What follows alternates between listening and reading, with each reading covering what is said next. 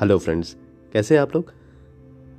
बहुत बहुत स्वागत है आपका माई मर्ज़ी के मेरे इस पॉडकास्ट पे और बहुत बहुत शुक्रिया आपका मुझे फिर से सुनने के लिए। चलो, तुम्हें एक कविता सुनाता हूँ। पर मैं कोई कवि नहीं हूँ दोस्तों, बस थोड़ा लिख पढ़ लेता हूँ। खूबसूरत सी थी वो, खूबसूरत थी उसकी आँखें। अब बस तन्हाई में कभी कभी से याद कर लेता हूँ। चलो तुम्हें एक कविता सुनाता हूँ। शांत सी, सुलझी हुई, एक खामोश परी जैसी थी वो। उसकी मुस्कुराहट, जैसे झील में तैरती हुई कोई हंसनी हो। बस अब कभी कभी आँखें बंद करके उसे याद कर लेता हूँ। नहीं, मैं कोई कवि नहीं हूँ दोस्तों। फिर भी चलो तुम्हें एक कविता सुनाता हूँ। यादों में बसे उन पलों को आज फिर से जी लेता हूँ।